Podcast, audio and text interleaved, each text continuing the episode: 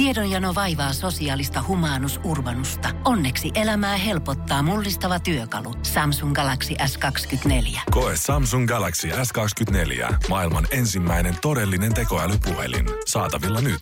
Samsung.com. Voise.fi. Viihde ja ilmiöt.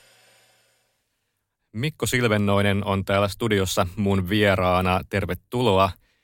Kiitos. Eletään Euroviisujen alusaikaa, eli ihmisen parasta aikaa, eikö se näin ole? No ihmisen parasta aikaa on euroviisut ja kun ne kohta alkaa, niin tiedätkö, tämä on parasta aikaa, kun sitten viisuissa loppuviikkoa kohti jo hipii semmoinen suru. Mm. Että kohta tämä on ohi. Sitten tulee se post-Eurovision depression Kyllä, sen jälkeen. mutta mulla se alkaa usein sillä vähän niin kuin finaalipäivänä, että voi ei. Nyt mä saan enää kerran tehdä tämän ja sitten taas pitää odottaa vuosi. Mm. Eli Mikko Silvenoinen on tosiaan siis Euroviisu-kommentaattori ollut vuodesta 2016 Kyllä. lähtien. Ja monissa muissakin Ylen Euroviisu-ohjelmissa sut on nähty juontajana, kommentaattorina ja myös suuren musiikin kilpailussa sun Mm. ääntä on kuultu kommentaattorin muodossa. Niin mennään ihan way back nyt sun historiassa. Miten sun rakkaus Euroviisuja kohtaan syttyi? No lapsuuteenhan se menee niin kuin tosi monilla meistä. Ja nykyisinkin lapset tykkää euroviisuista ja nuoret. Ja mä, mun ekat euroviisut, jotka mä muistan katsoneeni, on äh, Göteborgin viisut, joissa oli Sonja Lumme ja Eläköön yö ja Popisox voitti. Ja tota, se oli 85. Ja niitä mä en saanut vielä nauhalle, koska meillä ei ollut VHS-nauhuria. Sitten meni vuosi vielä ennen kuin iskä suostui ostaa VHS, että sai alkaa nauhoittaa ja katsoa Euroviisuja koko ajan uudestaan ja uudestaan. Että niiltä ajoilta sitten, kun tulin lukioikään opiskelijana, jotenkin vähän ehkä Euroviisut jäi. Että se oli mulle niin kuin lapsuuden juttu. Mun exkyys tälle mustalle kaudelle mun Euroviisu-faniudessa on se, että mä asuin Losissa. Ja silloin ei ollut vielä samanlaista mahdollisuutta katsoa netistä ihan kaikkea. Ja sitten ehkä Euroviisut 90-luvun varsinkin loppupuoliska oli aika tylsät. Suomi osallistui vain joka toinen vuosi. Se ei ollut Eurovision kultakautta muutenkaan. Mutta sitten kun mä tulin takaisin Suomeen 2000-luvun alussa, niin äh, innostus syttyi niin uudelleen. Että, ja totta kai se sitten räjähti, kun Lordi voitti, niin kuin kaikilla meillä Suomessa. Että sen jälkeen on seurannut aktiivisemmin. Että semmoinen aika niin kuin semmoinen öö, keskiverto fani, faniuden tason tarina, kunnes sain kunnian alkaa öö, selostaa, jolloin mä oon vaan rakastunut vuosi vuodelta lisää tähän hommaan. Eli voiko sanoa, että nyt on sun jotenkin fanituksen huippuhetki, että se on vaan niin kuin jatkanut kasvuaan? No ainakin se viime vuoteen saakka jatkokasvuaan, että Rotterdamin viisut oli varmaan minulle ja monille muille todella, todella odotetut. Et kun oli vuosi taukoa Euroviisusta, niin todella monet ihmiset, jotka ei ole ehkä, ne ei ole ehkä tajunnut, että ne katsoo ja tykkää Euroviisuista. Niin sitten kun oli vuoden tauko, niin Euroviisut olikin iso ja odotettu juttu. Ja totta kai oli myös erittäin iso vuosi. Monet artistit oli jo yhden kierroksen tehneet toisella biisillä. Ne oli syntynyt niin sitä odotusarvoa. Niin oli ne mullekin viime vuonna todella, todella isot ja tärkeät viisut. Nyt Torinoon, niin en, nyt en tiedä, vieläkö nousukäyrä voi tästä nousta. Hyvinkin voi näin kyllä käydä. Minkä takia Euroviisut on sulle niin iso ja tärkeä juttu? Mä oon aina tykännyt showsta ja live-showsta ja ää, esiintyjistä ja siitä semmoisesta lavakarisman seuraamisen rakentumisesta. Ja mä oon tykännyt teatterista ja musikaaleista ja tansseista ja mä oon tykännyt lavasteista ja valoefekteistä ja savukoneista ja diskopalloista ja jotenkin Euroviisuissa se kaikki yhdistyy. Ja se kansainvälisyys on aina ollut myös tärkeää. Mä oon Eurovision ansiosta oppinut tosi paljon eri maista ihan uusia asioita. En pelkästään niiden musiikista tai artisteista, mutta ihan niin kuin maantiedettä ja historiaa. Se tuo siihen politiikkaa niin kuin erilaisen tason.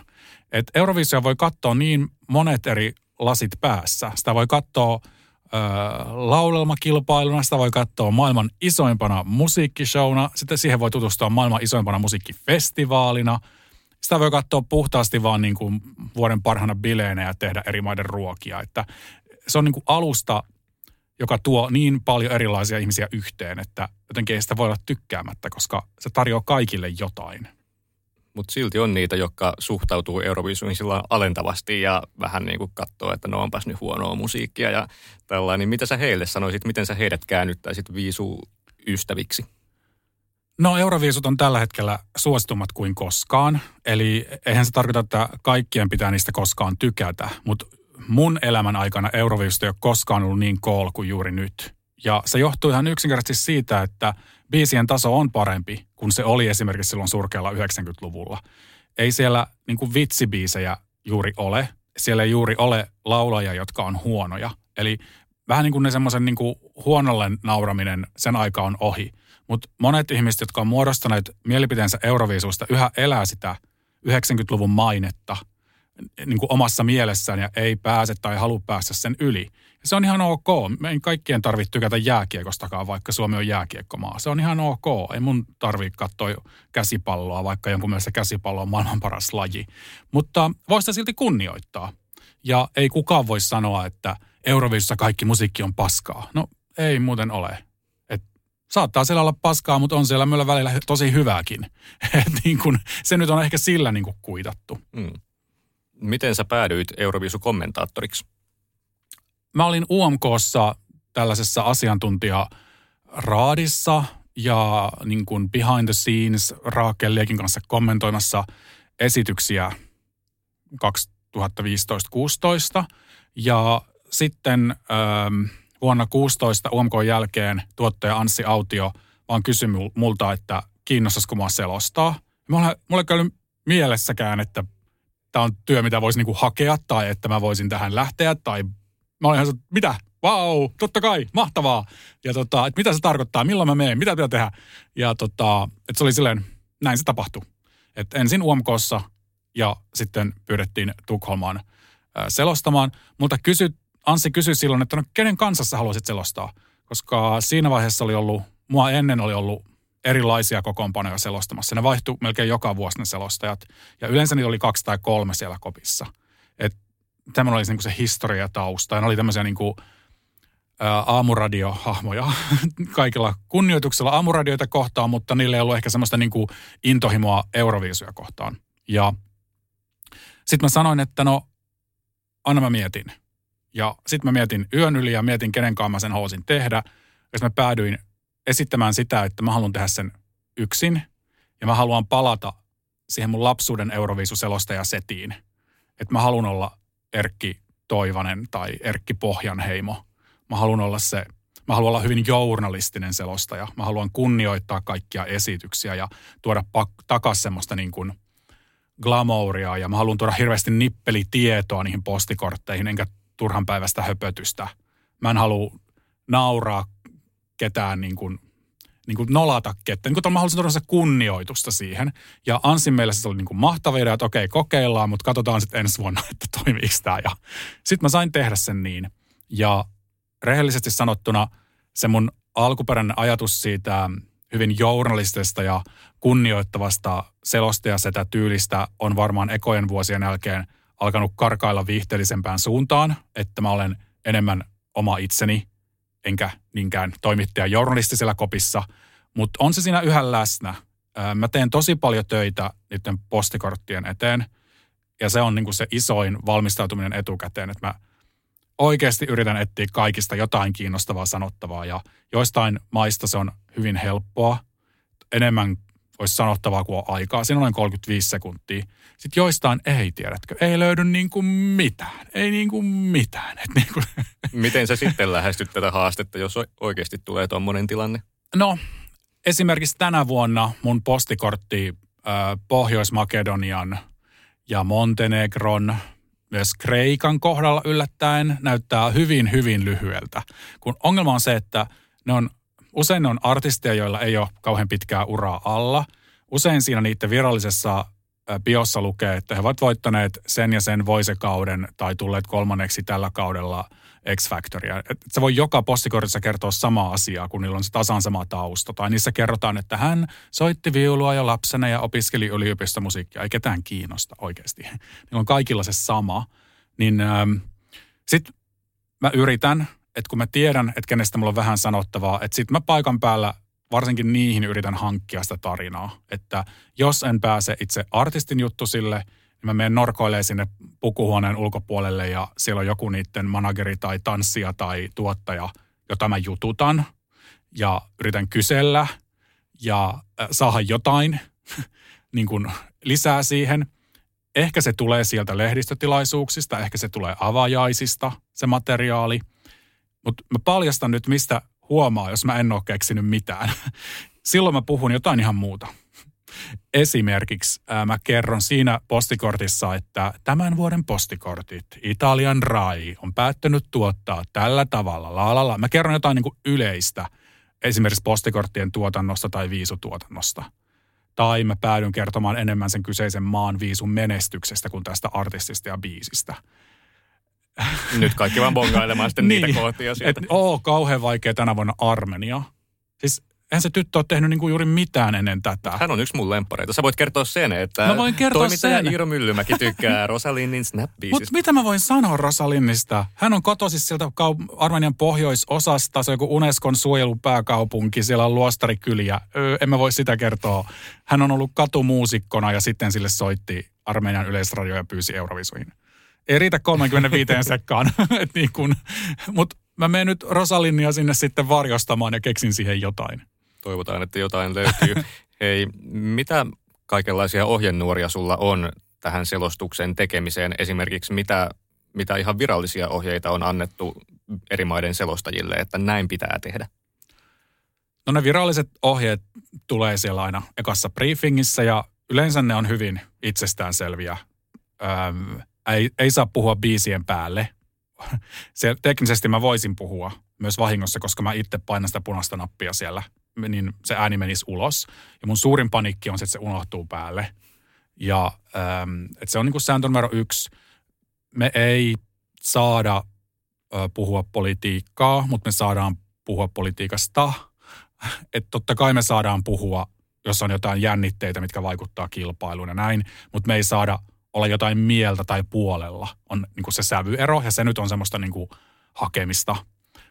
Mutta mun mielestä se on semmoista aika niin kuin perus toimittajan tai bloggaajan työtä, semmoinen niin kuin taustottaminen. Sitten tosi tarkka on se, että ei kehota äänestämään jotain, että suoraa äänestyskehotusta ei saa tehdä. Et voi sanoa, että tämä on mun suosikki, tai tämä on yksi mun suosikeista, tai voi puhua, mitkä on ennakkosuosikkeja, mutta ei saa sanoa, että äänestä tätä, tai että älä äänestä tätä. Niin semmoista ei saa tehdä. Ei saa myöskään alkaa spekuloida jonkinlaisilla niin kuin, tämmöisillä niin kuin äänestysvilpeillä, koska se on hyvin vaarallinen alue, koska faktisesti eihän siinä tiedä mitään. Ja sitten vaan jos niin kuin levittää tällaista jotain huhua vaikka somesta, niin sitten ei ole niin kuin mitään hyötyä kellekään. Öm, mitäs muuta? No nämä on ehkä se yleisiä. Öm, ei saa koskaan sanoa, että seuraavaksi pisteet antaa Tel Aviv tai seuraavaksi pisteet antaa Jerusalem, vaan pitää sanoa seuraavaksi pisteet antaa Israel. Koska jos käyttää kumpaa tahansa kaupungin nimeä, niin se on politiikkaa. Tästä tulee semmoinen lista aina. Kun taas muiden maiden kohdalla sanotaan, no niin, hyvää iltaa Hampuri tai Helsinki. Eli toi on ollut aina näissä briefingeissä toi sama Joo, aina ohjeistus. Israeliin, Israelille tulee aina yleensä jotain.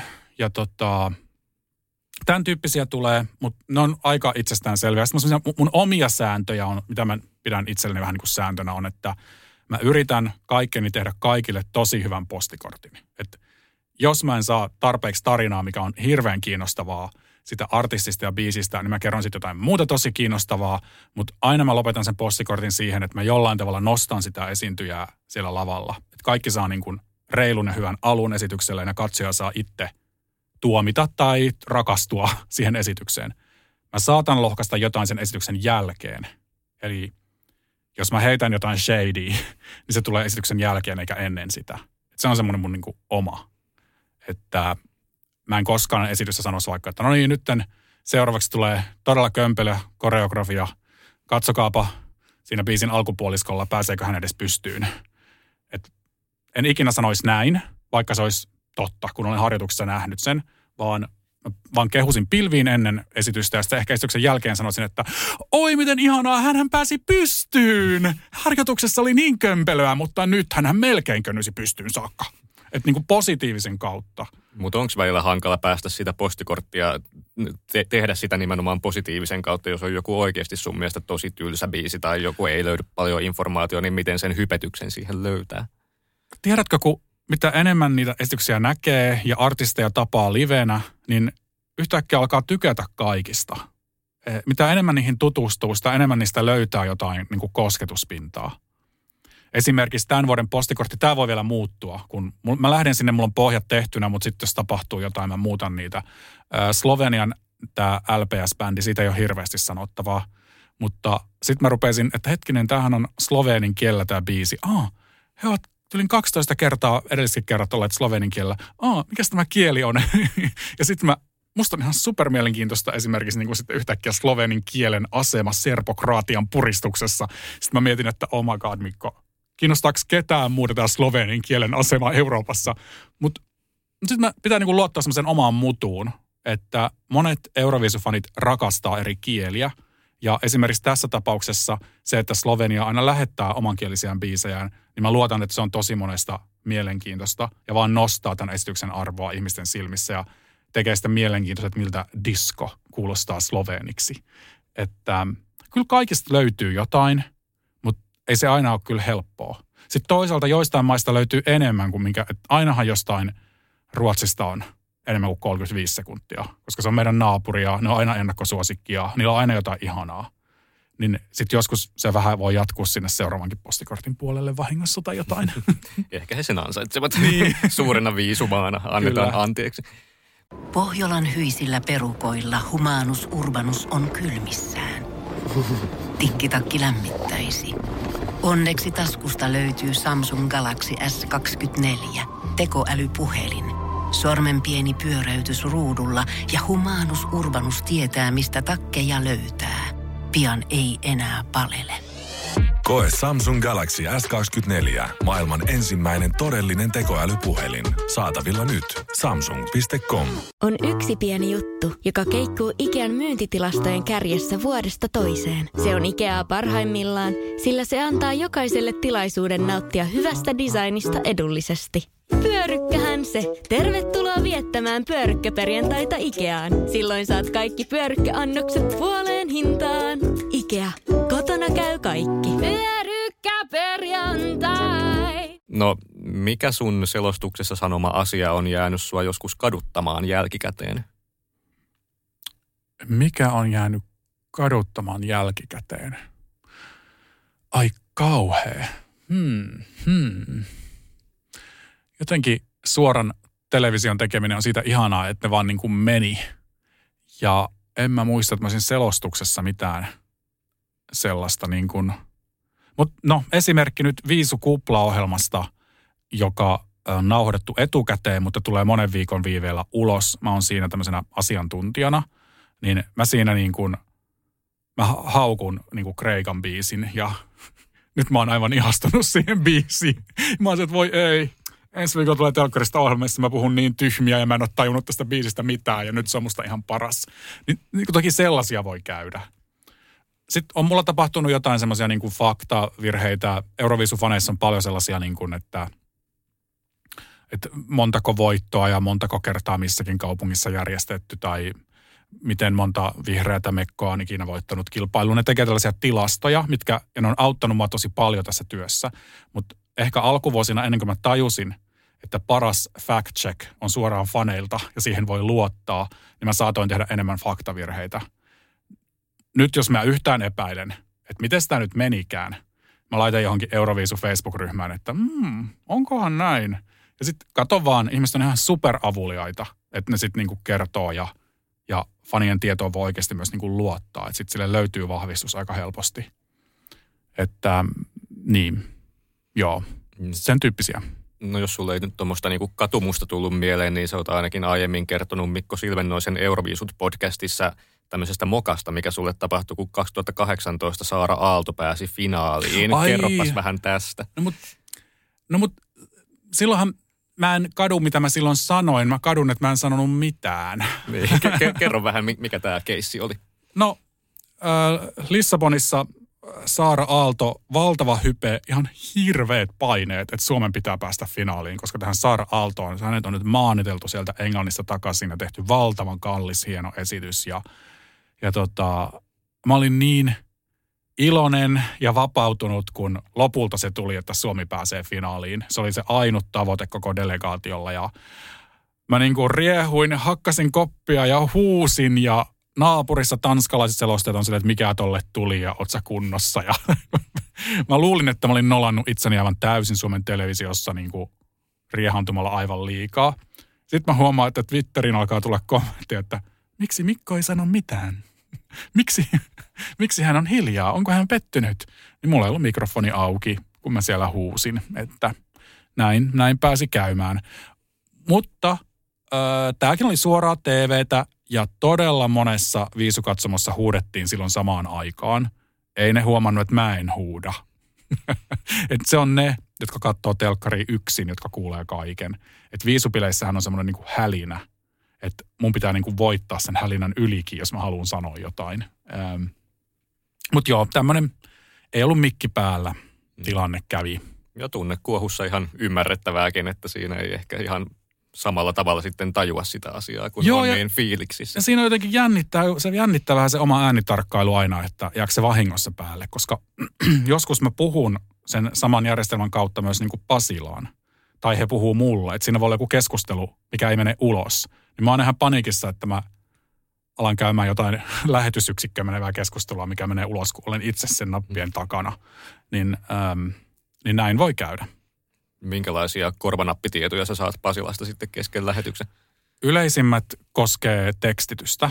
Et se, mikä 2016 aloitettiin ja mikä mun mielestä on mennyt hyvin, on, että kun mua ärsytti Euroviisuselostajissa se, että ne puhuu liikaa, niin mitä vähemmän puhuu, sitä parempi selostus mun mielestä.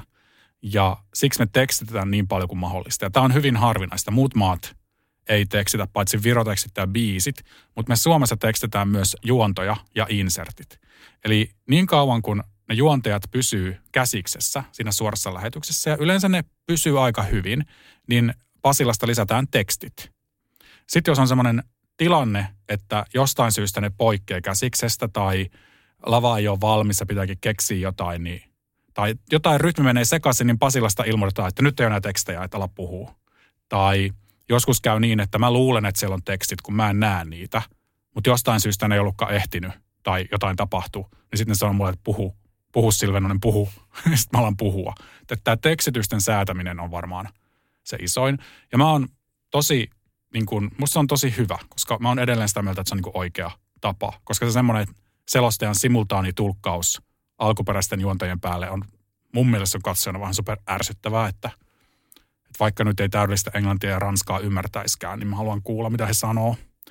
Ja tämän takia, kun on tilanteita, mitä ei voi tekstittää, esimerkiksi kaikki Green Room-haastattelut, niin mä yritän tosi, tosi tiiviisti simultaanitulkkaan, niin mä puhun mahdollisimman vähän, mutta mun on pakko jotain sanoa, niin tyyli mä sanon, kenen kanssa puhutaan. Että tässä nyt Israelin netta juontajan haastattelussa.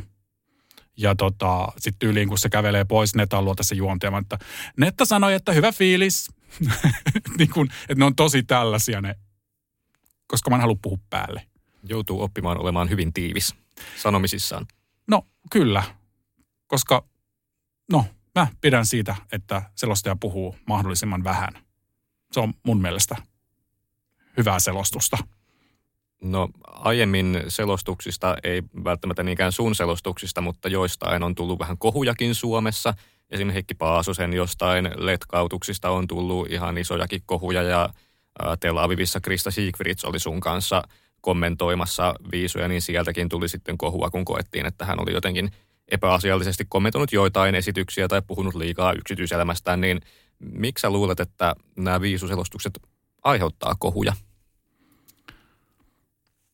Viisuselostaja on niin kuin katsojan puolella ja katsojan iholla ja mukana siellä kokemuksessa, niin varmaan sen takia. Ja ei kohuja myöskään pidä pelätä, ei kaikki kaikesta tykkää. Ja ehkä niin kuin Kristan kanssa oli ihan superkiva selostaa. Se oli myös mun vaikein vuosi, koska mä en ollut tehnyt sitä ikinä kenenkään muun kanssa. Ja ää, Kristan kanssa meillä oli vähän törkeän hauskaa siellä kopissa. Et siinähän tuli varmaan enemmän semmoista höpötystä, kun siellä on kaksi ihmistä ja semmoista keskustelua, mitä ei tuu, kun mä oon siellä yksin. Niin se varmaan niin kuin myös yllätti. Ja täytyy sanoa, että Kristan kohdalla varmaan yksi tekijä on se, että hänen äidinkieli ei ole suomi. Niin semmoinen niin kuin, ja se on kuullut tosi paljon Ruotsin selostusta ja Britannian selostusta. Ja ne on hyvin, hyvin kärkeviä ne selostukset monissa maissa, joita Krista on kuunnellut. Ja kun äidinkieli ei ole suomi, niin sitten se, se klangi, mikä tulee, niin saattaa kuulostaa joskus erilaiselta kuin mitä hän myöskään tarkoitti. Niin mun mielestä se oli vähän niin kuin tällaista. Ja äm, se, oli, se oli erilainen vuosi. Mun kohdalla kohut varmaan, ei mulla hirveän kauhean isoja ole. Varmaan isoin on se, kun mä puhun jostain heteropuhusta ja halla twiittasi, että – pakko tätä homosaationtaan edistää. Mä sanoin, että mähän ensinnäkin edistin heterosaatiota. Mä puhun heteropususta. Ettekö te nyt taju? Se oli se läppä. Tästä mun pitikin itse asiassa kysyä. Et, tota, et se nyt on semmoinen niin kuin iltapäivälehti kynnyksen ylittänyt, enkä etukäteen, eihän se tullut mun takia se kohu. Se tuli sen takia, kun johtava poliitikko reagoi siihen, että mä ihailen ihanaa heteropusua. niin kuin, hänhän sen synnytti, enkä minä. Niin, tästä mun pitikin nostaa esiin, että, että sulla on ollut tämmöisiä, koska tonkin voi nähdä kuitenkin myös tiettynä semmoisena pistelijänä ja osuvana kannanottona, just koska sitten vaikka Kristan kohdalla Marry Me-esityksessä puhuttiin lesbopususta ja nyt on tätä homoseksuaalisuutta tuodaan esiin. Ja että sitten jos selostaja sanookin, että tässä on heteropusu, niin sitten se kääntää sen asetelman päälailleen. Eli kyse oli siis 2018 Liettuan Kyllä. esityksestä Ieva Sasimauskaite, pahoittelut lausunnan mahdollisista virheistä, mutta siellähän sitten hänen, hänen oikea puolisonsa tuli sitten pussaamaan häntä esityksen päätteeksi. Ja Sehän oli hirveän söpöpusu, heteropusu.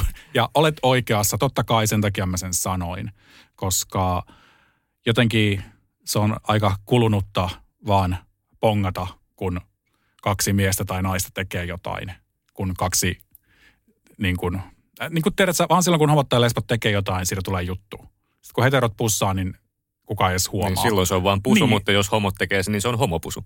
Se on homopusu ja se on, että pakko nyt on niin kuin julistaa ja hieroa meidän naamaan ja olkaa nyt edes piilossa, jos olette. Niin totta kai, sitähän mä ajoin takaa. en, mutta niin kuin, joo, mutta en mä mielestäni sitä kohua tehnyt sen teki ihmiset, jotka siitä töksähti, enkä minä. Mikä sun reaktio oli tämän halla tweetin jälkeen, tai kun sait tästä tietää? No mä olin, että hän katsoo Euroviisuja. Saman aikaan Suomi pelasi maailmanmestaruus lätkää sillä toisella kanavalla, ja hän valitsi Euroviisut. Ihan mahtavaa Jussi. Tervetuloa joukkoon. Tervetuloa viisufaniksi. Kyllä. Kuka nyt sitä jääkiekkoa haluaa katsoa samaan aikaan? Ihan mahtavaa. Hmm itse asiassa tänä vuonnahan tässä ensimmäisessä viisukuplajaksossa sulla oli vähän vastaavanlainen tämmöinen kannanotto Latvian Eat Your Salad Citizenin kohdalla, kun tässä on tämä jo legendaarinen avauslaini Instead of meat, I eat veggies and pussy. Niin, niin siinä sitten kanssa sanoit, että tarviiko sitä heteroutta nyt sitten tunkea Kyllä, naamalle, niin... ihan, ihan samoilla linjoilla. Ja tämä on ehkä semmoinen niin kuin, totta kai mä saan mun homoläpistä niin kuin palautetta. Ja sitten se on semmoinen niin kuin tasapaino mä oon itse homo ja euroviisut ja homot liittyy yhteen. Ja se on musta mahtava asia, mitä pitää juhlistaa. Ja sitten mä saan myös palautetta niin kuin homoilta ja viisufaneilta, että tarviko se nyt tätä stereotypiaa edistää. No, en mä tiedä. Mun mielestä se, että ei sano mitään, olisi niin kuin sensurointia. Ja se, että mun pitää vahtia, että mistä saa puhua ja mistä ei, niin tuntuisi niin kuin väärältä. Niin mä oon mä oon mielestäni löytänyt hyvän tasapainon tässä asiassa, mutta joka kerta kun sanoo jotain, niin se yhä valitettavasti herättää huomiota. Öö, jokaisessa viisukuplajaksossa heitän jonkun homoläpän. Se oli mulla juttu. Joka jaksossa tulee vähintään yksi. Oliko se päättänyt ihan tän etukäteen, että näin mä teen? Kyllä. Joo. Kyllä, näin, näin mä teen. Ja tässä kakkosjaksossa vai kolmosjaksossa en muista on Israel. Ja tänä vuonna on mukana korjaa jos on väärässä, kaksi avoimesti homoa miestä, jotka on niin kuin selkeästi auton loud, Australian ja Israelin artistit. Muiden kohdalla on keskustelua ja voimme miettiä, mutta nämä kaksi on auton loud. Ja tämä Israelin artistin esityshän on niin kuin Se on niin kuin RuPaul's Drag Race Showsta yksi niin super kohta. gay, se on, niin kuin, se on niin queer, että jos sä et sen kohdalla voi puhua queer-kulttuurista, niin milloin sitten? Että musta on hienoa, että myös homoartistit uskaltaa olla homoja ja tosi queer lavalla. Ja se on uutta Euroviisuissa, jopa Euroviisuissa. Kyllähän meillä on näitä kaapissa olevia pop-tähtiä, jotka käyttää hyväkseen queer-kulttuurin kuvastoa, mutta sitten ne on kaapissa samaan aikaan. Niin musta se, se nyppii mua. Niin sitten kun joku homo uskaltaa olla tosi homolavalla, niin mustahan ansaitsee silloin maininnan tästä, koska se on tosi harvinaista jopa Euroviisuissa. Mm. Että se stereotypia, että Euroviisussa kaikki on vaan niin kuin homoja, niin se ole totta. Että niin kuin artistien homopusua vielä odottelemme. Eihän sitä ole vielä edes tullut Eurovision historiassa. Nyt korjatkaa fanit, jos olen väärässä, mutta taustatanssijoiden ja artistin ja taustatanssijan välisiä pusuja on nähty. Mutta tämmöinen, missä kaksi miestä tai naista duon lopuksi pussaisivat esimerkiksi, en muista nähneeni. Ei, ei mun tietääkseni. Ei ole myöskään ollut yhtään sanoitusta käsittääkseni, jossa käsitellään saman sukupuolista rakkautta. Et sukupuolineutraaleja sanotuksia on pilvin pimein. Mutta sukupuolineutraalin sanotus on yhtä kuin heterosanotus. Eli semmoistakaan ei ole vielä ollut. Niin siksi, jos nyt tänä vuonna kuuma jäbä olisi lähtenyt Euroviisuihin, se olisi ollut ensimmäinen, jossa Mm. puhutaan siitä, että poika voi tykätä pojasta. Et niin paljon kuin tämä stereotypia homoista ja Euroviisuista onkin totta, eikä pelkkä stereotypia, niin silti tämmöisiä isoja asioita ei ole vielä koskaan tapahtunut. Niitä odotellessa. Niitä todellakin odotellessa. Mennään vielä tähän loppuun, Mikko Silvennoinen, tähän vuoteen, vaikka tässä nyt toki ollaan puhuttukin monista tämän vuoden artisteista ja kappaleista, mutta Suomi, The Rasmus, Jezebel, minkälaiset menestymismahdollisuudet sä näet, että Suomella on? Todella kummallista, jos ei ole tänä vuonna finaalissa. Et mun mielestä meillä on täydelliset mahdollisuudet päästä kaks, kakkosemistä ää, finaaliin. Musta on hienoa, että Suomi on ekana. Se on näyttävä ja mieleenpainuva ja iso show. Musta on kunnia olla ekana, vaikka tilastollisesti se ei paras paikka olekaan. Siinä se, missä on vain toinen rockibiisi, San Marino, joka ehkä jakaa ääniä. Rasmuksella oikeasti on iso kansainvälinen fanbase, ja jos he saa ne äänestämään, niin meidän pitäisi olla kirkkaasti finaalissa. Mutta kuten suuri Euroviisu-asiantuntija Krista Siegfried on sanonut, niin viisuthan niin heittäisi kännissä tikkaa, että eihän sitä tiedä. Mutta kyllä mä vakaasti uskon, että ollaan finaalissa. Jos me oltaisiin niin top 10, niin torille se olisi niin kuin, se on Euroviisuissa niin kova suoritus. Mutta pelkkään finaaliinkin pääsyyn musta pitää olla tyytyväinen. Suomen, me prosentuaalisesti päästään finaaliin harvemmin kuin joka toinen vuosi. On kumminkin se raaka fakta. Se on paljon parempi osuus kuin jollain Pohjois-Makedonialla, joka vain 20 prosenttia kerroista pääsee finaaliin. Et me ollaan aika keskiarvoinen maa. Että no, nyt meni monta vuotta, että ei päästy finaaliin. Nyt viime vuonna päästiin. Ehkä nyt taas voisi päästä. Odotukset on kyllä korkealla Blind Channelin jälkeen. On, ja sehän Euroviisun maathan myös niin kuin rakentaa Euroviisumaa mainettaan. Et paitsi, että tämä on kilpailu sen vuoden kappaleiden kesken, niin kyllähän automaattisesti jotkut kiinnostavat maat saa aina enemmän huomioon. Et Ruotsi johtaa verolyöntitilastoja ennen kuin Ruotsin biisi on edes julkaistu. Ö, Bulgaria on ollut pitkään mielenkiintoinen Euroviisumaa. Monet fanit seuraa Bulgaria ja Belgiaa. Oisko viime vuonna alkanut Suomen seuraaminen mielenkiintoisena Euroviisumaana myös sen takia, että UMK-taso on noussut niin paljon.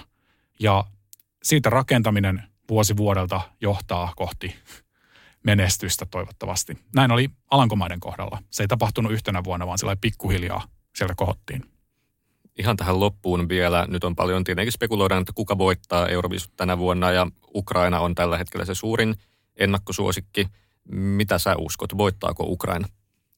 Mä uskon, että Ukraina voittaa Euroviisut sen takia, koska se biisi ja esityshän on oikeasti hyvä. Ukraina on mun suosikki Euroviisun maita. Jos puhutaan Euroviisujen maamaineesta, niin mä yleensä aina tykkään Ukrainan biisistä. Ne on menestyneet Euroviisuissa tosi hyvin, ne on aina finaalissa. Että jos me ollaan joka toinen vuosi, ne on joka vuosi. Että heillä on niinku tämä menestys myös niinku takana. Ja Stefania on hyvä kappale. Ja totta kai he saa huomiota ja empatia-ääniä. Ja niin Euroviisu toimii. Isoin keskustelu on ehkä siinä, että kuka tulee toiseksi, kolmanneksi. Että siinä on niin jännitystä ilmassa. Ja kyllä, kyllä Italia on mun oma suosikki. että joka kerta kun mä katson sen Sanremo-esityksen, niin mua rupeaa, mulla silmät kostuu ja mä en pysty. Et jos, ne, jos ne voi luoda sen saman tunnelman nytten Torinossa lavalle, niin Italia on tosi kova. Jäädään todellakin jännityksellä odottamaan, mitä tapahtuu Torinossa toukokuisena. Mutta siellä on yönä. aina joku musta hevonenkin, tiedätkö? Sehän tässä on jännää. Joku aina paikan päällä silleen, että, että Lissabonin viisussa fuego. Mitä ihmettä, eikö Israel voitakaan? Mikäs tämä on tämä Eleni Fureira? Siellä tulee aina joku. Ja tänä vuonna Espanjassahan on tällaista potentiaalia, johon voi niinku rakastua. Ja sitten toinen musta hevonen, johon kiinnittäisin huomioon, on kyllä ehdottomasti Alankomaat. Se on kaunis hollanninkielinen kappale. Mä luulen, että sä saat tosi kovat tuomariäänet. Se ehkä kamppailee Kreikan kanssa vähän samoista äänistä. Siinä on jotain samaa, samaa tunnelmaa. Näitä slovareita on nyt paljon. Joku niistä pitää valita. Hei, jäädään mielenkiinnolla odottamaan mahtavaa viisumatkaa sulle, Mikko Silvennoinen. Torinoon. Kiitos paljon. Oli tosi hauska olla täällä. Voise.fi. Aikasi arvoista viihdettä. Pohjolan kylmillä perukoilla päivä taittuu yöksi. Humanus Urbanus käyskentelee marketissa etsien ravintoa. Hän kaivaa esiin Samsung Galaxy S24 tekoälypuhelimen, ottaa juureksesta kuvan, pyöräyttää sormellaan ympyrän kuvaan ja saa näytölleen kasapäin reseptejä. Hän on moderni keräilijä. Koe Samsung Galaxy S24. Maailman ensimmäinen todellinen tekoälypuhelin. Saatavilla nyt. Samsung.com.